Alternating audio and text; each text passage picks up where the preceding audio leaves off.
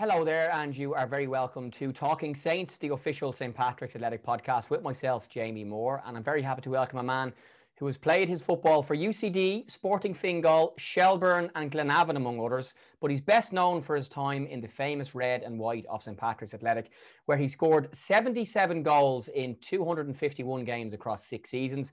He's won it all the League of Ireland Premier Division, the League of Ireland First Division, couple of FAI Cups with different clubs League Cups, the President's Cup, the FAI Cup, and most recently, I've learned the Mid Ulster Cup. Loads of personal accolades too. And he announced his retirement recently from professional football, but still playing locally and getting ready for a, game tonight. Myself and Conan Byrne are chatting on Monday. Conan, welcome to Talking Saints. How are you? I'm not too bad, Jamie. How's things? Yeah, things very good. Thank you. Not bad at all. Uh, thanks for jumping on to, to have a chat with us. So, first, oh, thanks for having me. You might talk us through, and the Sabat supporters listening or watching the podcast on our YouTube channel, why you took the decision to retire from professional football recently. Yeah, look, I was um, I was him and Han about whether to do it 18 months ago, being totally honest. Um, before Glenavon came in, I had a couple of offers um, south of the border. And um, nowadays, Jamie, though, as you, as you probably know yourself, I don't know, don't know if the supporters know this, but even part-time clubs are, are training three, four nights a week. And with me, me obviously being a teacher, father of two young children as well, I just felt that I was that was just too much of a commitment to give. Um, but when the opportunity came up to try something new up in Glenavon, um, I said, why not? You know, I only had to go up on a, on a Tuesday and, and a match on a Saturday. Um, so I'd be around a lot more. And um, I decided to, to, to, why not try that try that challenge for for uh, for a change. And yeah, it, it, went really well. Really enjoyed it. Obviously, COVID hit. Um, but apart from a couple of months, we, we played through all that. Um, and yeah, it was um, a wonderful experience. Met some wonderful people, brilliant club in Glenavon as well. Um, and yeah, they're going to push on next year and do really, really well, I'm sure. Yeah, you announced your retirement at the end of April, and you played your last game a couple of weeks later, and you know you had probably some time to to speak to you know your wife and your kids and your mum and dad and stuff at the time you were making the decision. So how have you found the time since from when you played that last game up north to kind of now, and you've had a couple of weeks to to reflect, unwind, and then get going, of course, for your amateur career now with uh, your local side, River Valley, isn't it? Yeah, River Valley. Yeah, you know what, Jamie? I thought it'd be it'd be I don't know, probably more difficult. Um, and maybe it just hasn't hit me yet. Like, I suppose with COVID as well, playing behind closed doors in, in games over the last year and a half, over the last year anyway, year and a year and a bit, it's kind of made it easier. Um, because it's kind of the transition from that level into to junior football has been seamless, um, because because of being playing in front of similar crowds. I'll be honest with you. I suppose um, leaving the League of Ireland has, has, probably 18 months ago has helped that. Um, if I had just stopped then, I think I would have found it a lot more difficult than than I do now. Um, but perhaps it just hasn't hit me yet. I don't know. I've um, it's only been a couple of weeks, I know, but a, a lot of a lot of things have happened. Obviously, I'm I'm um, still I was coming to the end of my school year. I literally um, played my last game for Glenavon on a Saturday and went up training with River Valley on a Tuesday. And so I didn't give myself any time to, to reflect. I'm still really much involved in the League of Ireland with, with the podcast that I do with uh, Pundit Arena and uh, Con. Um, so I'm, I'm kind of still still active. It's not as if I've taken a, a complete backseat in things and, and that I'm, I'm, I'm not involved in anything. I think if I if that was the case, it would be a lot harder. But um, so yeah, I, I, I, do need to stay involved though. I think if I if I had to pull back and, and stop playing football, um, I would have found it very difficult because I love football, Jamie. I've I've always loved football. Um, and I'd never I don't God help me when the day I will have to stop playing. But um, as long as I can, I I feel for my mental state, I have to. Yeah, as you mentioned, I was just listening to your podcast this morning, yourself and Con speaking to Mark Scanlon. It's called LOI Arena and it's on Spotify and also on the Pundit Arena website. So anyone's not aware of it, go and give it a listen. A brilliant League of Ireland podcast. And we'll be seeing Conan quite soon as well on the sidelines of Richmond with myself and Ger O'Brien for uh, LOI TV for one of the upcoming games as well. So that'll be nice to, to have you back in Richmond. And let's talk about your time at St. Pat's, Conan. Six seasons and the St. Pat's fans are really looking forward to, I know, hearing uh, you tell the story of your, your career with St. Pat's. Uh, 77 goals, I mentioned 61 of those in the league. Uh, you signed at the beginning of the 2013 season, which was the season that St. Pat's won the league, and then the FAI Cup the year later, and so on. But my spies tell me that you could have possibly signed a year earlier, and the current St. Pat's manager, Alan Matthews, who was then the manager of Shells, and Liam Buckley, who was your manager for your whole time at St. Pat's, now the boss of Sligo, were having a bit of a fight over your services, I believe.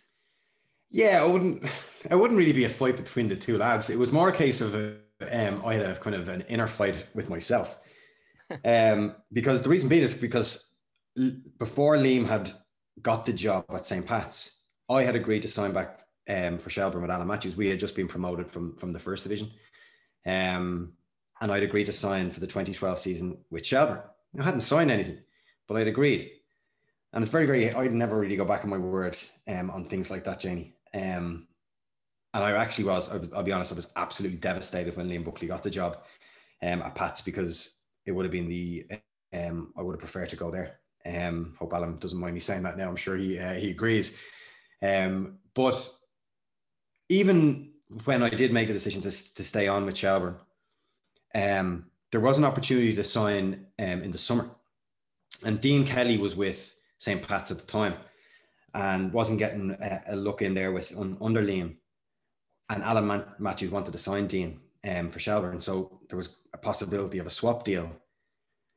And I remember it was very, very close. I remember being in, um, down in Druids Glen with uh, with Amanda and Kayla at the time. I don't think uh, Ellie wasn't born. So and um, I went out for a game of golf by myself because I was waiting for this call, whether or not this was going to happen or not in the summer. And I think Pats were in European European action that that time as well, as far as I can remember. They're playing Hanover um, that week. So as you can imagine, playing a, a, prestigious game like that for the club and, and getting involved would have been would have been great. I was really looking forward to it. And I remember I putted my last my last ball in the 18th hole and my phone went off. And it was John O'Brien. And John O'Brien was the, a very, very good friend of Liam Buckley, and he was club secretary of Sporting Fingal when Sporting Fingal was founded. And he was the one to break the news to me to say that the deal was off. Um, Dean wanted to stay on and uh, fight for his place at Pats during the European spell, and you can't can't blame him for that. Um, and then Alan wouldn't let me go for because he'd be stuck then himself if he, if uh, if I was needed. So um, I think from then on, I think everybody knew it was the worst kept secret in the world when I signed for St. Pat's in 2013. But I remember when I did sign there, I signed the same day as Killian. And Killian, um, as you all know, had a has is a, fantastic player. Was a fantastic player for Pats, but he was a he was a huge personality around the league um, at the time. And so he took all the the pressure off off my signing completely, and um, I was very very happy with that. But I remember thinking to myself, "Are Pat's going to be are going to like the signing of Conan Byrne. Um, didn't really play much at Shelbourne in, in, in the 2012 Premier Division season. Um, they hadn't really seen me then since the 2010 Premier Division season at Sporting Fingal. So I was a relatively unknown figure to, to St. Pat's fans um, when I signed. So I knew straight away that I would have had to hit the ground running um, at the club. And um, thankfully I did that. In pre-season, I scored a couple of goals. I remember scoring a, a free kick um, against Athlone in a preseason friendly, wind assisted, mind you, from close enough to the halfway line. Um, so that kind of helped. And um, the season started relatively okay. Um, but then during middle of the season, then a couple of goals went in and uh, kicked on from there. So yeah, it was it was that, that's how the that's how I signed for for St. Pat's.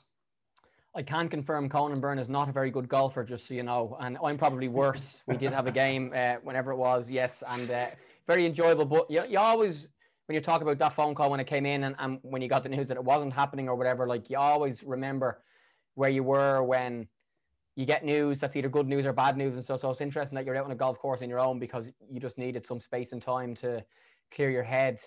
We'll talk through your time at Pats in loads of detail and I have loads of questions to ask you and some from supporters as well, Conan. But in your own words, how would you sum up the six seasons as a Super Saint?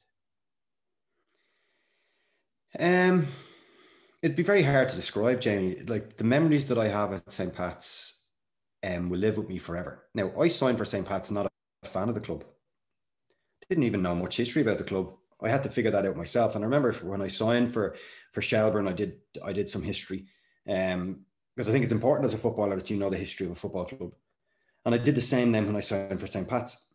I'll be honest, I knew very little, um, apart from the current setup and maybe the, the years previously where I played against them. Um, but then when you you go through the first couple of months and you get to meet the personalities um, around the club, and it grows on you. And then it shows the way when your family go to games and how they're treated. Um, my mom and dad then went to uh, every single one of my games home and away, and they never did that at any other club, be it before or after. Um, they did go to the the Fingal game, sorry, but then um, they had a vested interest in that. But in terms of UCD, Shelbourne, Glenavon, I'd say they went to. You could count on two fingers how many games they went to. Um, so they were very, very much kind of part of the family at, at St. Pat's. And um, I think that's important. It, it, it's not just what you do on, on a football pitch, um, it's what you do off it. And the welcoming that you received, whether you win, lose, or draw, um, by the St. Pat's fans, it, it, was absolutely incredible. I'll give you one. I'll give you one little story about how how you'd call it a family. I was back in 2014, 2015, 2016, I was going through my teaching qualifications. And I hadn't studied Irish since I left secondary school. And I needed to brush up on it big time to get in. Um, so firstly, I needed to do an interview. And then obviously I had to go down to the Gaeltacht, had to write assignments. And uh, Coleman Hanley, as you, as you know, is a, is a, is a Gaeilgeoir. Um, but his father, Tom, is, um, was a former principal of the Jewish school. Um, and I he gave no end amount of time to me um, over the course of one summer where I was out in his house constantly um, learning Irish. And it's the time that like he didn't have to do that. Um, but he did it because one, he's a good person, but two, because I'm a St. Pat's, I was a St. Pat's player and he wanted to help me out. Um, and there's those type of, I don't know, incidents that will live long in the memory. So anytime that I, like I'm in my profession now a couple of years, I wouldn't have been there if it wasn't for Tom. And um, I owe a debt of gratitude to him. And then, as we've talked about loads of times, Pat O'Callaghan, another stalwart of the club. Um, his son obviously was chairman at, at one time as well, Andrew. Um, and it's just people like him, Jamie. I know, I know I missed. There's, as you all know, there's countless others as well. Um, and it's uh, it's just very much a community club. And I try I tried to do, instill that at Sporting Fingal when I was community development manager, and I'd never sought um, anything like that apart from St. Pat's.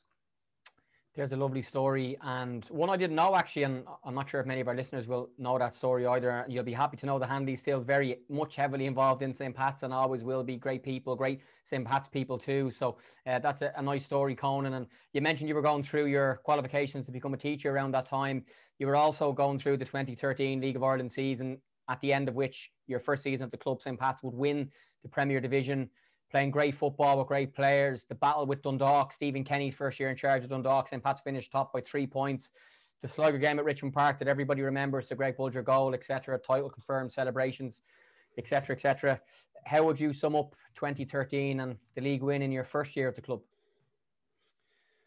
I've never played football like it, Jamie. Um, in terms of just the, we knew exactly what we had to do when we went out from the moment we went on, uh, went out onto the pitch, and you you'd think that in, in training that we were went through shape a lot and, and patterns and style of play and different things, but we didn't.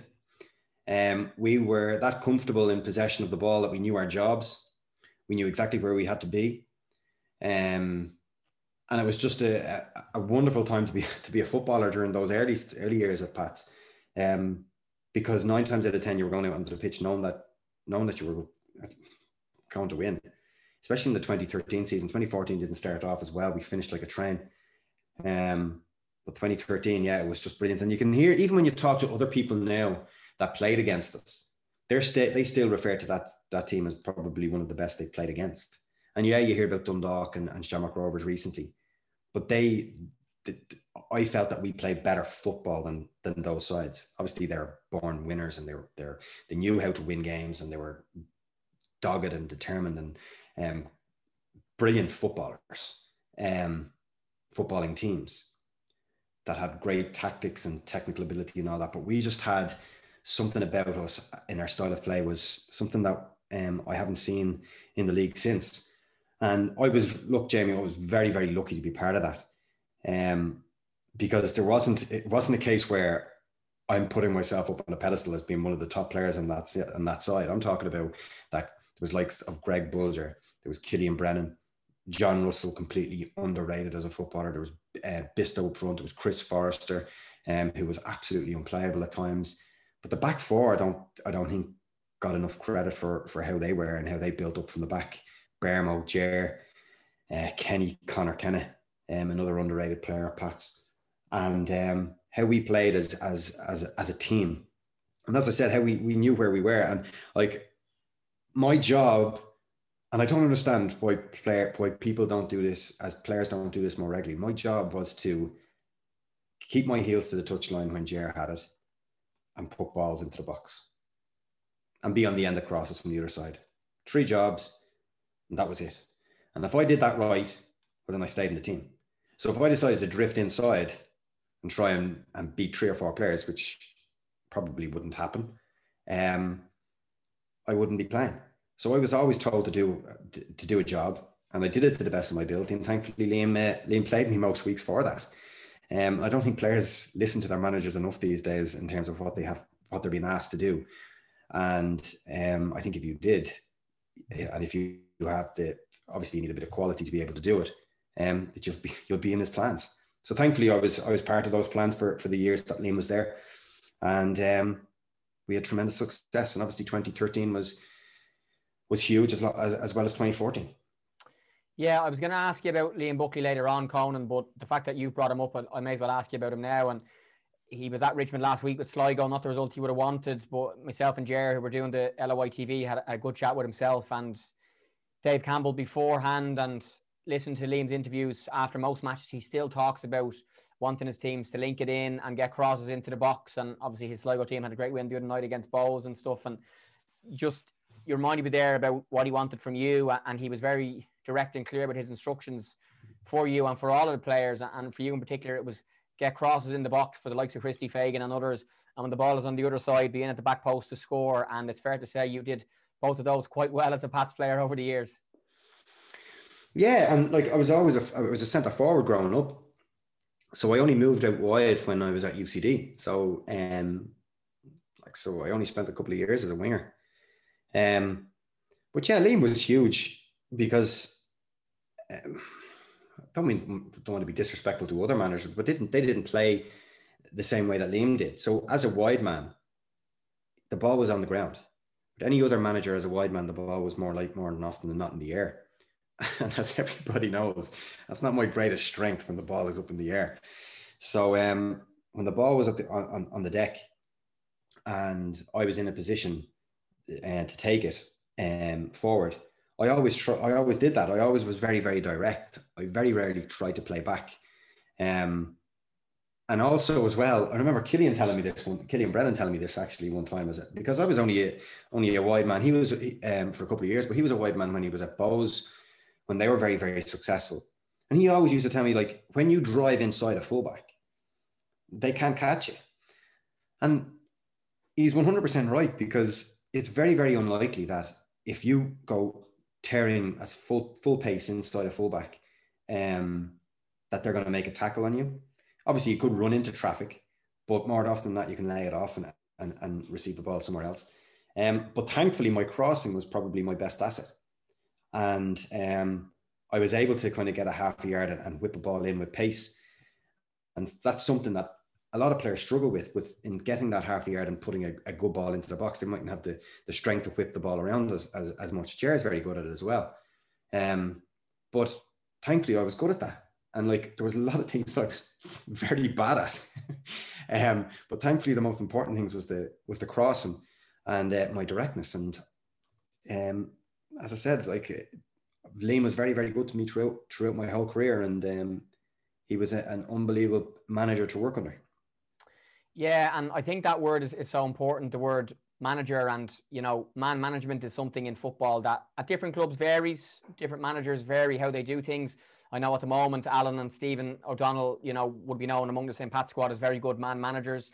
Liam would have been the same with your team, with you in particular. You had him at Sporting Fingal, you had him at St. Pat's for all those years, and there was just such a special relationship between Liam and his players. Um, I was lucky enough to see it towards the back end from kind of 2015 on when I joined the club, worked in the academy, and was lucky enough to be around the team a little bit to see his train and play and stuff. But that Liam kind of treating the person first before the player, and then how that was repaid to him on the pitch by you guys is something I think should be mentioned. Yeah, absolutely. Like uh, my relationship with Liam started way back, obviously, when you said back in 2000 and late 2007 when um, he had signed for, uh, he had managed, started managing Sporting Fingal. And again, I hadn't really heard about this club that was setting up in my own my own local area. And anyway, I got a, received a call from Liam, decided to meet him at, the, at a hotel um, up at the airport and um, talked a little bit, not about things. He said he didn't, he never really saw me with a critical eye. Um, so he just heard about me at UCD. And then um, when I was about to sign my contract, obviously the negotiations, um, I invited him out to my house. And um, yeah, we just we just uh, chatted in my front room. And, and funnily enough, actually, I strategically placed some um, former uh, like trophies around that sitting room, um, like player of the years or goal. I remember there was one my my local club, Swords Rovers at the time, gave me a plaque. They kept all my goals, my record of goals from under eights to under 16 and it was 310 goals in, in those in those years and they gave me a plaque with with the with it on it and I remember I put that on top of the mantelpiece and saying, look, at least he knows I can score some goals. Of course. so um yeah, he remembers that well actually. I was talking to him a couple of weeks ago and he brought that up. So um yeah, like that, that's where where it started. And um, obviously, I played a lot of games. I only missed one game for Fingal, a Leinster Senior Cup game, um, against Shelbourne. I played every other game for for Liam. So I knew going to Pats that I had a great chance to play, even though Pats were finished second in the league the previous year. Um, they had a bit of a few players had left um, to go to Shamrock Rovers. Um, that Trevor Croly, uh, Liam Buckley incident that we all know about.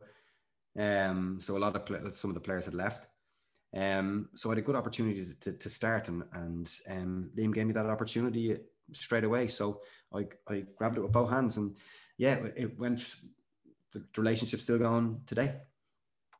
Sunday, the second of November, two thousand and fourteen, at the Aviva Stadium, is a date that will be in St Pat's folklore, history, memory for life. It's the day that the club ended a fifty-three year wait to win the FAI Cup again, a 2 0 victory over Derry City, both goals scored by Christy Fagan. I was working that day, Conan, for 98 FM up in the press box. And um, when Christy Fagan scored the second goal in like injury time, just to seal the win, because at 1 0 in a cup final, you're always liable to concede a goal, and all of a sudden the goes to extra time, etc., etc.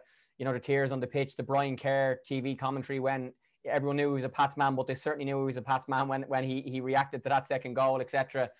Um, the emotion of it all, like what stands out for you most about that day? Christy. I remember that day for the rest of my life, obviously, because it was 53 years um, that the club hadn't had gone without an FAI Cup. But and that's what probably it means the most. That that that medal means the most to me than than any other. Um, would be that FAI Cup success because the heartache that that it had that I had on Pat's fans. But you're asking me to what do I remember most? It's it's Christy, Christy's two goals, and it feels as if because he he left so quietly from not just Pats but from League of Ireland, it feels like I don't know. He didn't get the send off that he deserved as as a footballer. Christy was um, absolutely magnificent as a footballer, like an absolute dream to play to play alongside the 2014 season. He was unplayable. He was absolutely brilliant. Um, and we had a great understanding, the two of us. Obviously, I, um, I contributed to some of his goals. He contributed to, to some of mine that season as well. Um, he probably didn't play as much in 2013 as he would have liked, but Bisto was was doing really, really well up top. And I was I, I was so happy um, for Christy when when he got the two goals because he fully deserved it given the season that he had. And um, he's down in history now for forever among Pat's fans um, for those two goals, and he's revered by everybody, and including the players that played with him that day. Um, I don't think that if, if you ask anybody from that team um, who the best player they they played with that season, every single one is going to say Christy Fagan because he was uh, he was brilliant. But I sat beside him in the dressing room as well, Jamie, and um, there was no airs or graces with him. He was just a, a really, really top person as well, which is so important. And um, I think that's why the why the relationship was was so strong between us because it's funny, like before games, we would never have to talk about the upcoming game. We'd always talk about our kids or or talk about uh, how he's getting on his taxi or um, he's asking me about my my my my education and and it was always kind of we weren't really talking. We never never really talked about football. Um, and I think that's why the, the relationship on the pitch was so, was so strong because we had a, we had that telepathic relationship on the pitch, and um, yeah, he was just a, a brilliant fella, brilliant fella. Yeah, he's actually just either just finished or just finishing a degree in physiotherapy at UCD, and he's definitely someone who we look to speak to on the podcast at some stage as well. And you know, good luck to that. He hates all that. I know, I know. I, have been trying over the years to convince him because he, of course, he got that serious injury in training um, which which effectively kind of ended his career and stuff. And as you said, you know, he he probably, you know, St. Pat's people certainly know just how good he was and the type of person that he was. But I think the, the point you make about, you know, maybe it'd be interesting to just hear his his his story and his career and how he did it because he was a top top top goal scorer and a really nice guy as well. So uh, we'll definitely try and chat to him uh, at some stage. They say in football, Conan, we play it for the winning moments, and you have a lot more losing moments than winning moments, which makes the winning moments so much sweeter. From the final whistle at the Aviva on that day in November 2014 to when you fell into bed in the hotel that night, um, just take me through maybe some of the standout bits from like on the pitch lifting the trophy to in the dressing room and in that private moment to being back at the hotel and just the supporters and I think there was lots of tears and lots of drink taking, which is which is fully understandable, and, and just the, the perfect few hours after the perfect win. Yeah, my memory is um, of that. My memory is always hazy. Anyway, I can't really remember much stuff about that. The the afters of that, I just remember being in the in the dressing room after the game, and I did a big like there was always champagne all over the floor, and I did a big slide into the cup. Um, and yeah, just I remember like going around the the, the Aviva afterwards and um, just seeing all the supporters and what it meant to them. I remember Liam giving the FAI Cup into the supporters as well, where he got into trouble um, from obviously the people that were looking after the cup um, because he didn't get it back for a couple of minutes, which was which was obvious that that was going to happen. Um, but seeing all the tears, the, all the people, all the people crying. Remember when we won the league in 2013? Like they were like, "Yeah, that's grand," like, but we want the FAI Cup more, and that was the that was the resounding message that, that we were hearing from the fans is that yeah the league that's brilliant that's fantastic but we want we need the FAI Cup so when we were able to bring it back to the Red Cow that that night um the roar when you walked in. Um we had a little room to ourselves actually so we could get something to eat before we went into the to the main function room. Um so yeah it was just a really wonderful wonderful experience. Um and then obviously the next the days after going to McDowell's and and uh, Tavies um, as well. Tavies, so, I think Tavies. Possibly. Tavies, is it? yeah. I used to always call it Tavies. Could be. You've been there more than me. no, I've only been there once, um, and that was that night, yeah, or the following day, and yeah, I remember um, just having those wonderful, wonderful moments. And, and look, like, yeah, it's great experience with the fans, but we won it as players as well, and it was nice to have that, those moments within within the group, um, as well, which was which was really nice to do. So. I'm sorry I can't give you any more stories, but my and it's not even the drink because it wasn't a big, not a big drinker. It's just that my my memory is terrible. No, that's that's totally fine. Um, I think unless you work, you know, maybe as a doctor or a nurse, or you you know you work in the emergency services or whatever, there's not too many industries where something that you do will make grown adults cry in front of you and tell you how much what you've done has meant to them and that sort of stuff. But sport has a way of that happening. And in the Red Cow that night, and I know, you know, you were probably chatting to millions of people and stuff, but just the stories you hear back, and I wasn't there, but the stories you hear back of, of just the emotion of it all and what it meant to the people, the supporters and stuff. And you spoke very well earlier on about St. Pat's being a family club and an inclusive club. And um, that was probably an example of, of just what a sporting match and a sporting moment, which is your profession, can mean to thousands of people. Yeah, like uh, look, I was I spoke to so many people that that night that it, it was unbelievable. Um, and yeah, I was, as I said to you, I joined the club, not a fan of the club, so I can only imagine what it would, and, and it's still my my greatest win would have been um, my my finest medal is that FAI Cup one. So I can only imagine how the likes of Ger O'Brien, Ian Bermingham, Brendan Clarke, those lads have, well, would have felt being on the terraces as children, probably being to Lansdowne, um, Andy Aviva, obviously the 2012 memories as well, um, not too far, not too distant in, in their minds after losing to to Derry City, ironically as well. Um, so I can only imagine what, what those lads felt like, um, and, and the experience of that being being local lads winning their winning FAI Cup.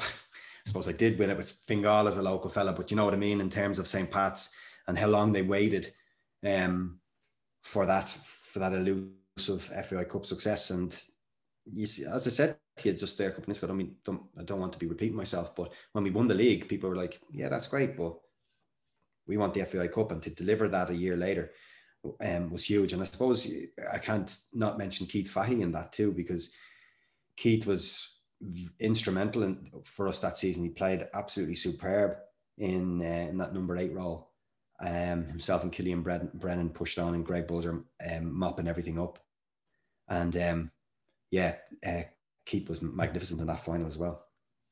We've mentioned lots of your teammates there. A young Chris Forrester could be added to the list as well, and, and you know he was fantastic in that team, playing on the left wing for a lot of it as well, and, and, and scoring great goals and stuff before he went off to the UK, and now he's back and scoring great goals again for St. Pat's from a more central role. But you know, some of the players, Conan, and we spoke about the football played and, and you know, the influence of the manager and the coach and staff and stuff, but it was the players ultimately on the pitch playing the football and um, like the quality of teammate you had across that time, particularly kind of 13, 14, 15, you know, when there was the league, the FAI Cup, and, and then the first of the league cups came in Europe every year at that time as well. Um, like what type of things come to mind when I ask you to talk about the quality of both the people and the players that you were able to call your teammates? They probably thought I was the worst player in history because they were so good. um, Very well said, sir. like it was a it, like and as a player, like and I've said this a few times, like I was at every club I've been to, I was probably only one of maybe two or three people that had never received an international cap.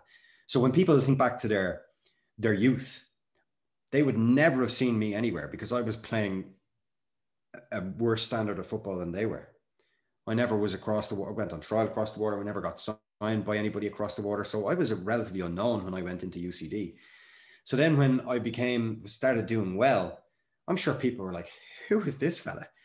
Um, and that kind of, I just, I felt I was always trying to prove myself anyway, um, right through my career because I felt like that myself. I was like, oh, I, they don't know me. I, I need I need to do better than them. I need to be more, stay out in the training ground and practice and practice and practice. And that's what I did.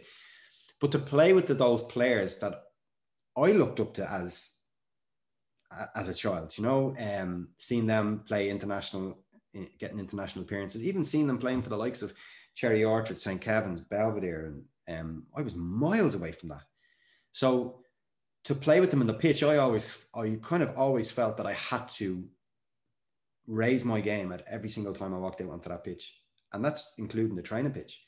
Like, and there's plenty of time, like I've been called touch tackle because my my touch, which isn't the worst in the world, it was nowhere near what they were. And like I'd always I'd take a touch, and obviously that's why they're called touch tackle.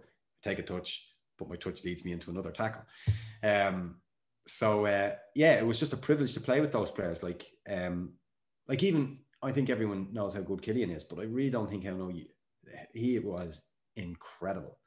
Um, if I always feel that if it wasn't for his um I, I wouldn't say his yeah probably would be his attitude and and um he could have he could have made it to the very very top he was incredible um we all know how good Greg Bolger is. Sure, look at the, the, everywhere he goes, he wins something. I'd be no surprise to see him win something this year. But I hope it's not a league, but um, whether he wins something. Um, and then, like as you said, Chris Far- Chris a joke. Again, I was training him on time and he did something on me, and I couldn't find him or the ball. Um, for about five seconds afterwards, he was gone, and I, honest to God, was looking around me trying to figure out where he was gone. So the players were were incredible. It was joy to play with, and um, yeah, I always felt as if I was um, yeah, I wouldn't not I wouldn't say not good enough, but very happy to be playing amongst them. That's a, a, very honest thing to say, Conan Byrne, because I'm sure they'll all express just how good you were for the team as well. And, you know, the number of goals and assists you got uh, says just that.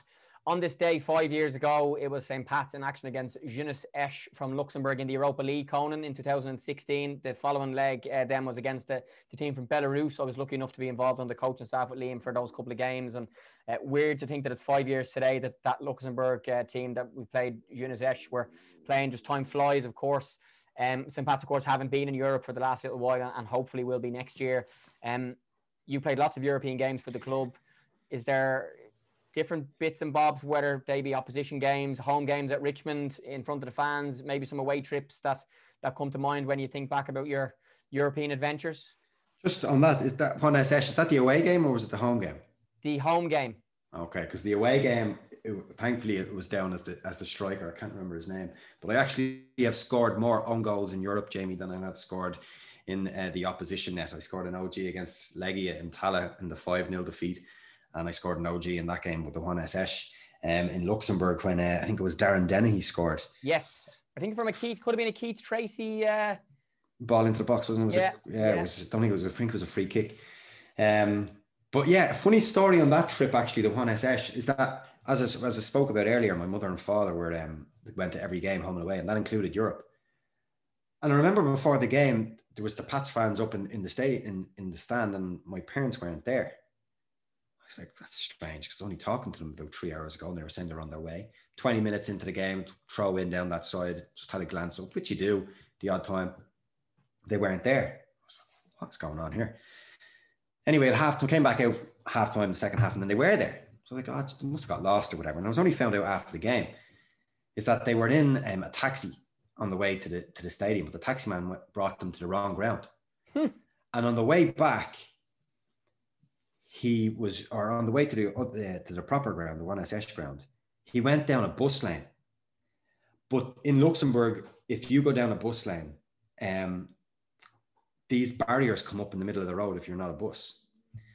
And the barrier came, or a little pole came right up through the taxi, taxi's car, right up through the middle of it, and bounced my mom and dad around the back seat. and my dad's face was black and blue. He had sunglasses on, so um, at the time, but he was absolutely black and blue. But because they wanted to get to the game so much, they just forgot about everything and just left the scene and, and got to the game. So they could have made an absolute fortune out of this um, if they had a stayed put. But they wanted to get to the game so much that they just left it and uh, off they went to the game. So um, very lucky to be alive by all accounts. The car was mangled um, with this pole going right up through it which was uh, yeah, a story that I was told after the game. God, I'm laughing, but I shouldn't. I didn't realize it was that serious. My God, and their love of you and their love of St. Pat's meant that they just left all that and uh, off they went to the game. And the away leg, which was in the what date have we got here? Uh, the 5th of July was the away leg, so that was a, 2 1 win for Jeunesse Esch. You're, you're, right, Darren. Then he scored, but that away goal got St. Pat's through because goal, the home leg, which was 28th of June 2016, Christy Fagan, the aforementioned, uh, got the goal in the 10th minute. You can check that out on the St. Pat's social. We'll be popping it up tonight for one of those uh, on this day posts. So that was one in, in 2016. Um, if we talk about home, if we talk about home European memories and, and I know at times in the latter rounds, games had to go to the RDS or games had to go to Tallaght due to the, the UEFA restrictions on seats and standing and all that jazz. But in the earlier rounds in Richmond, um, like there were just incredible electric atmospheres to play in, um, and I'm sure you quite enjoyed them. Yeah, there was one regret though, Jamie, from my time at the club. I was wasn't part of the 2012 um, magnificent run that they went on. Um, and 2013, we were beaten by Zalgiris.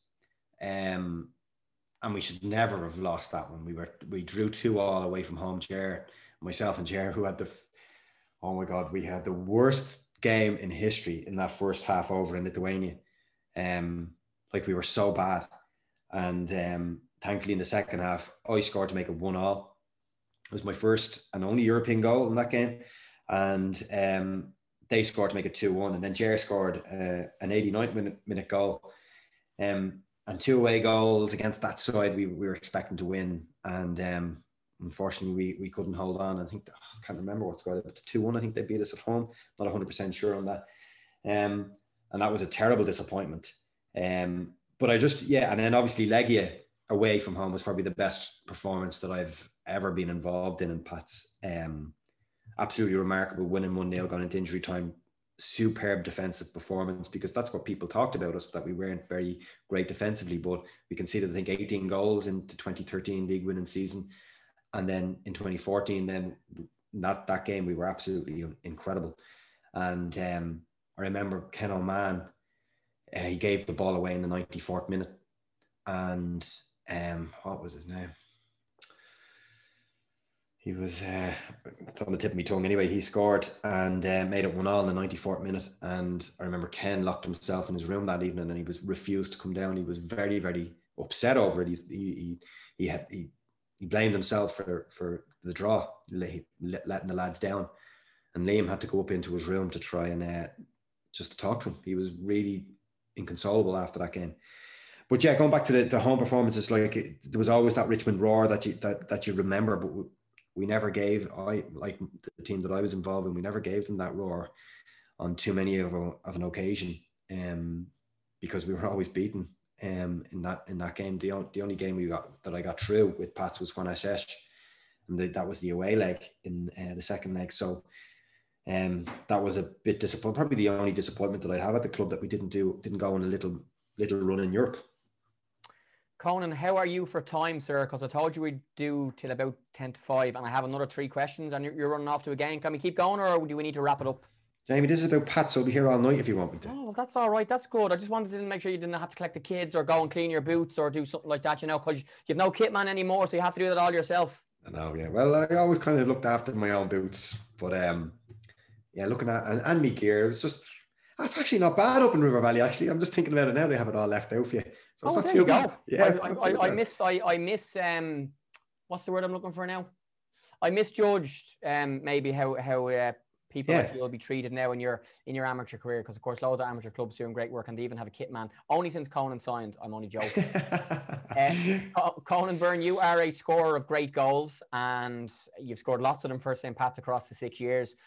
We don't have time to talk about all of them because there's too many, but you're going to pick a couple for us that uh, stick out in your mind most across your time. And uh, I have a funny feeling Dalymount Park might feature in one of them, and there's a couple of others that you want to you want to remember as well. Yeah, but Dalymount Park is probably the, the one that everyone will remember um, because it was my 100th goal in League of Ireland football.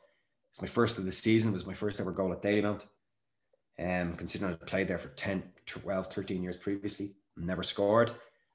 Um, and yeah, I remember like I tried it a couple of weeks previously against Gary Rogers, and I was so close. I don't know how he got his little fingertip and put it over the bar with Oriel.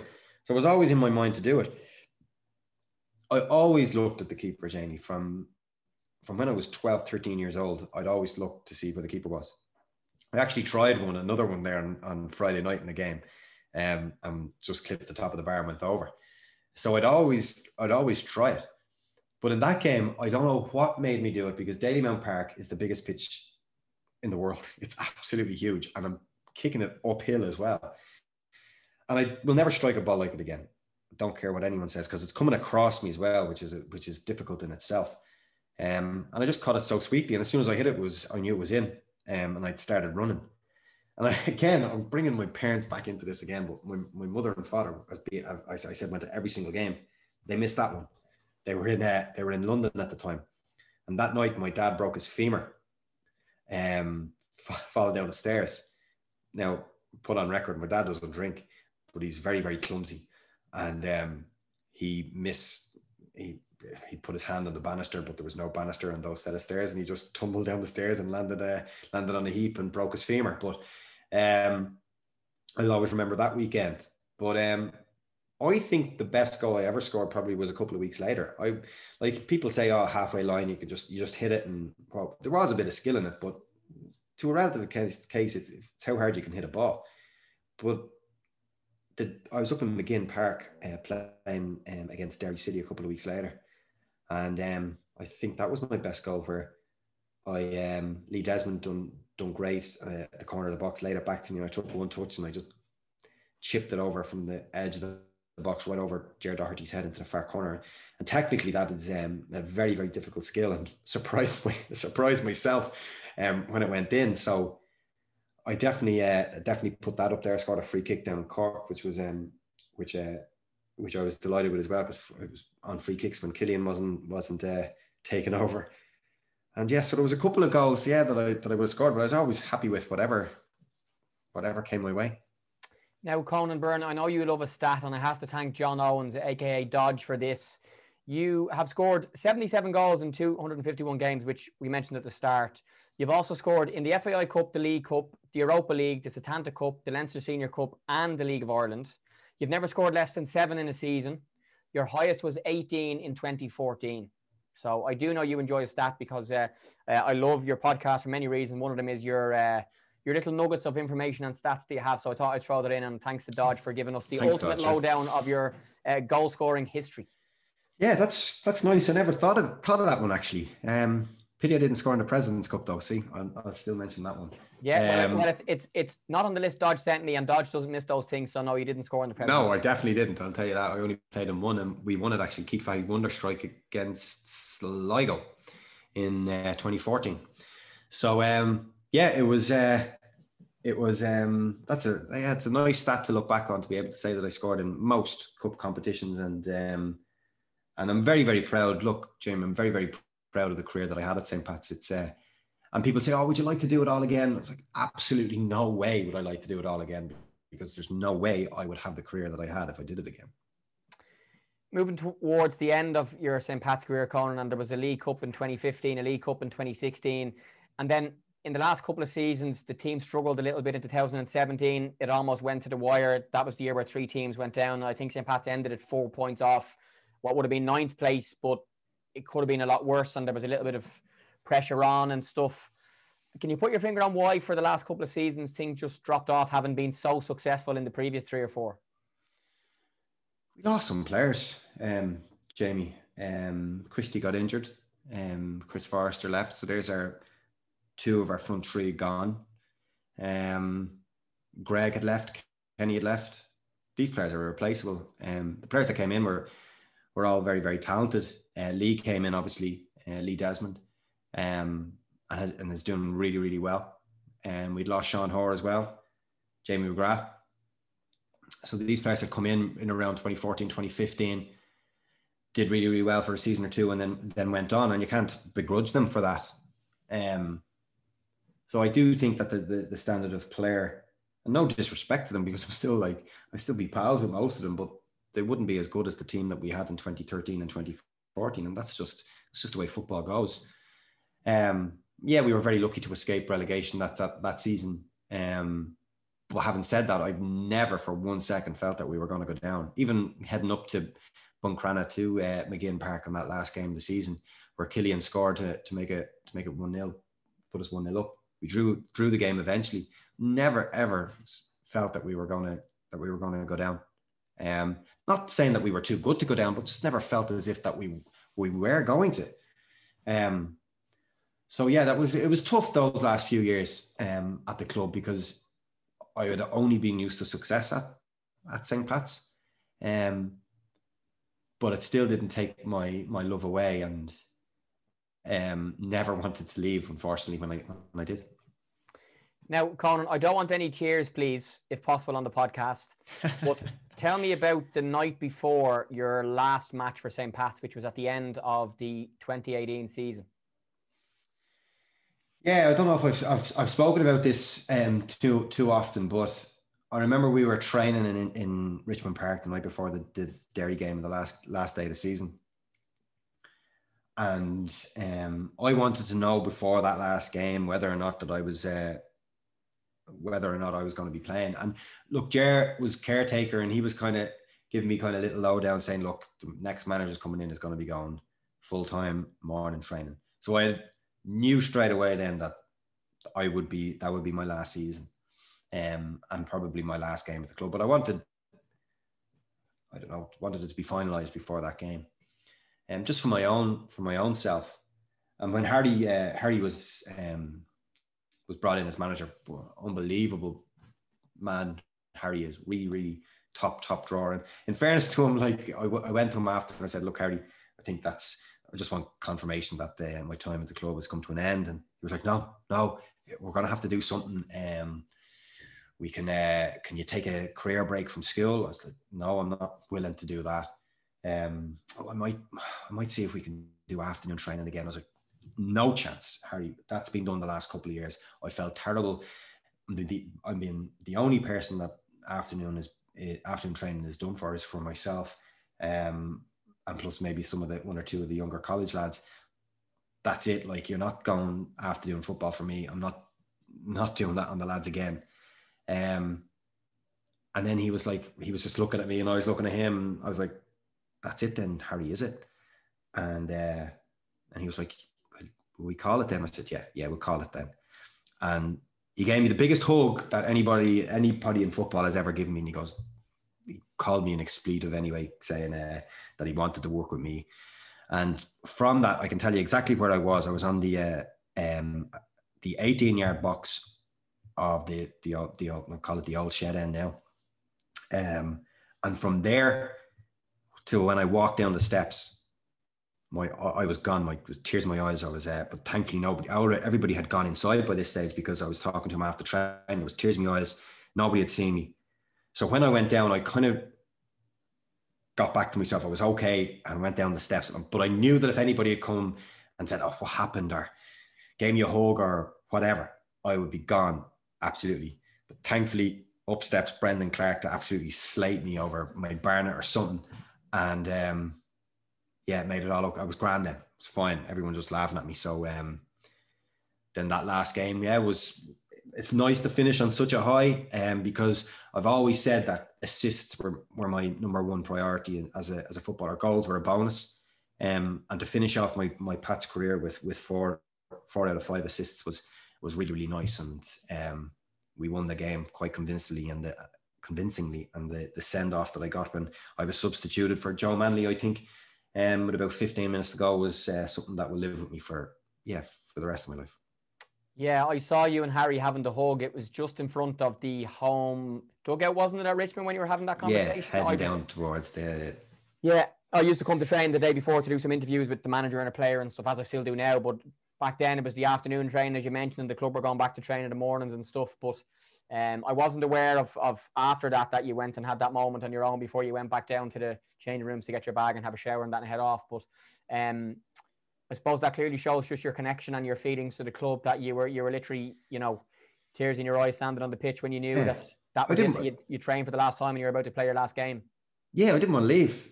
You know, I didn't. I really didn't want to leave, but I knew that I I had to like for for to benefit the club going forward because they were going full time morning training and everything that's associated with that. It's it's um it's obviously for for recovery and um it's just even for signing players. It's it's, a great tool to have to be able to say yeah full time morning training. Um, new facility as well that they were going to in Ballyoulster. And um, yes, Ballyoulster, correct. Yeah, and uh, yeah, so it was that it was great for the club going forward, and um, it was just a. I'm not going to say it was a pity that I, I started my teaching career, but um, because it's not, I love my teaching career, and I'd be I'm absolutely blessed to have it now that I'm retired. Um, but it was just time time to move on. Last two, Co, uh, your relationship with the, the people in the club in general, whether that be the people that work there, your former teammates who are still here. The likes of Lee Desmond is still here, Jamie Lennon, Burmo, Forrester, Barry Murphy, to name a few. There's lots of new players as well, of course, and uh, of course the supporters, the volunteers. You, you, mentioned, you know, the Hanleys, and you mentioned Pat O'Callaghan earlier on as well. And anytime anything is mentioned about Conan Byrne on the social media channels or in conversations, people's eyes light up and, and they just love you. And I know you love them.